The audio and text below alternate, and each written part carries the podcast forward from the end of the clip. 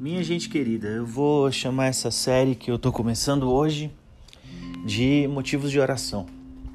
Essa manhã eu recebi aqui da minha esposa uma notícia de que um estuprador aqui de Brasília montava cenários para torturar as crianças como se fosse nos jogos mortais. E assim, não precisa a gente é, abrir o jornal, ver muitas notícias para perceber a degradação política, a degradação social, a degradação da pessoa humana.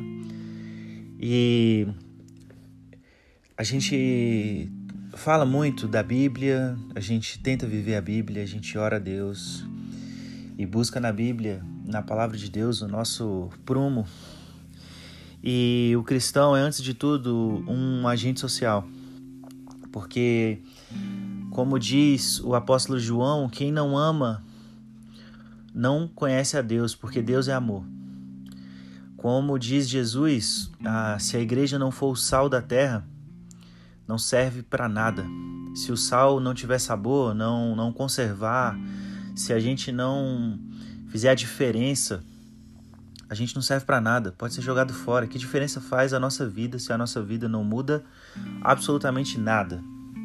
Então, o meu convite para você essa manhã, essa tarde, essa noite, não sei que hora você está ouvindo isso, é para que você ah, abra o seu coração para perceber que a vida é um pouco mais do que o que tem na sua bolha, o que tem na sua família, a vida é muito mais do que os boletos que a gente tem para pagar a gente vai trabalhar para pagar, mas a questão é assim: existem pessoas que talvez no seu prédio, no seu bairro, na sua cidade, estão sendo violentadas, abusadas, a homens, mulheres, crianças que estão completamente caídos na sua degradação. E eu não vou me alongar muito nesse áudio, mas eu quero te convidar a orar. Quero te convidar a tirar um momento de oração, a sentir a dor que essas famílias sentem, a, desde a família que fica sem, sem ter, poder tratar o seu parente no hospital porque o corrupto levou a grana, até a família da filha que foi a, torturada, violentada a, e assassinada por um maluco, por uma maluca, por quem quer que seja.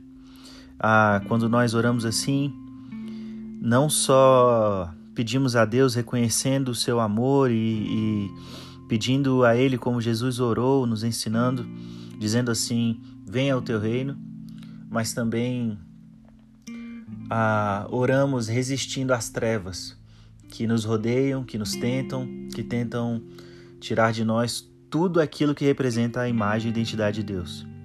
Então, meu convite para você é que você ore que você dobre o seu coração, que você dobre o seu, a sua vida e ore a Deus, pedindo que ah, venha o teu reino, faça a tua vontade, que se estabeleça a justiça do Cristo aqui e que se depender de você, o que é que você pode fazer? Se apresente a Deus com disposição, diga: Eis-me aqui, Senhor, o que, é que eu posso fazer? Ah, quantas cestas básicas o Senhor quer que eu entregue?